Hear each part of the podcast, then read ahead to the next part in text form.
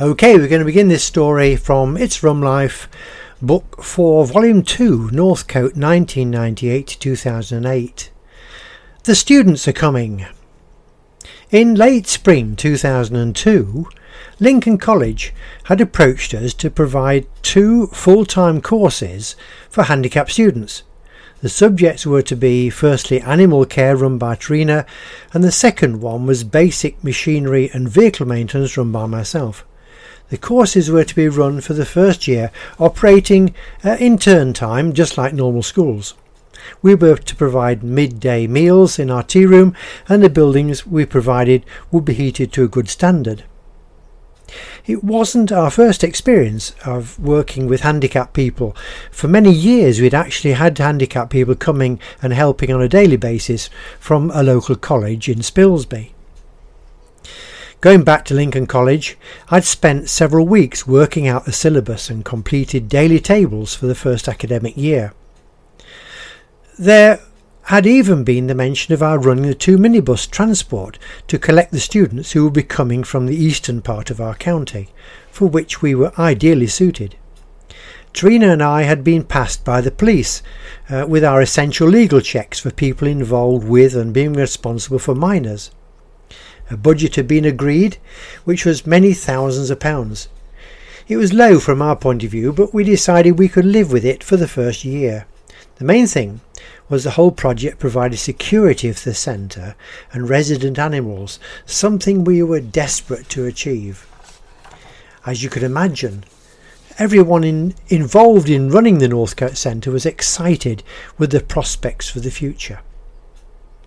The amount of work involved to provide classroom and catering for 30, for 30 students was intensive but by mid July, we'd established our portable buildings and classrooms and accommodation.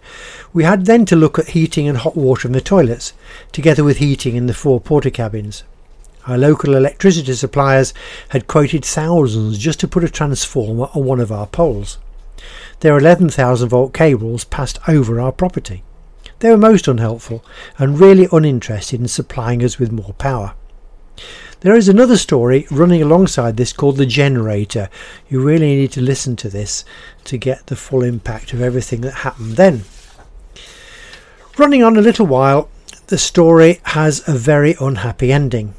It really was too good to be true. Now everything was online. We had worked very hard to provide everything we had promised to fulfill our part of the educational contract. The crunch contracts had been signed. The whole project was to, was to be online to start in the September of 2002. We'd already survived the tragic results of HN government's plan to regenerate the tourism industry in the countryside following the foot and mouth disease crisis. This plan had given millions of pounds in non-repayable grant aid to rural tourism projects all over the UK. All over except to the Northcote Heavy Horse Centre. Anyway, we were now all set to overcome our previous problems, set for the future, until August 2002 arrived.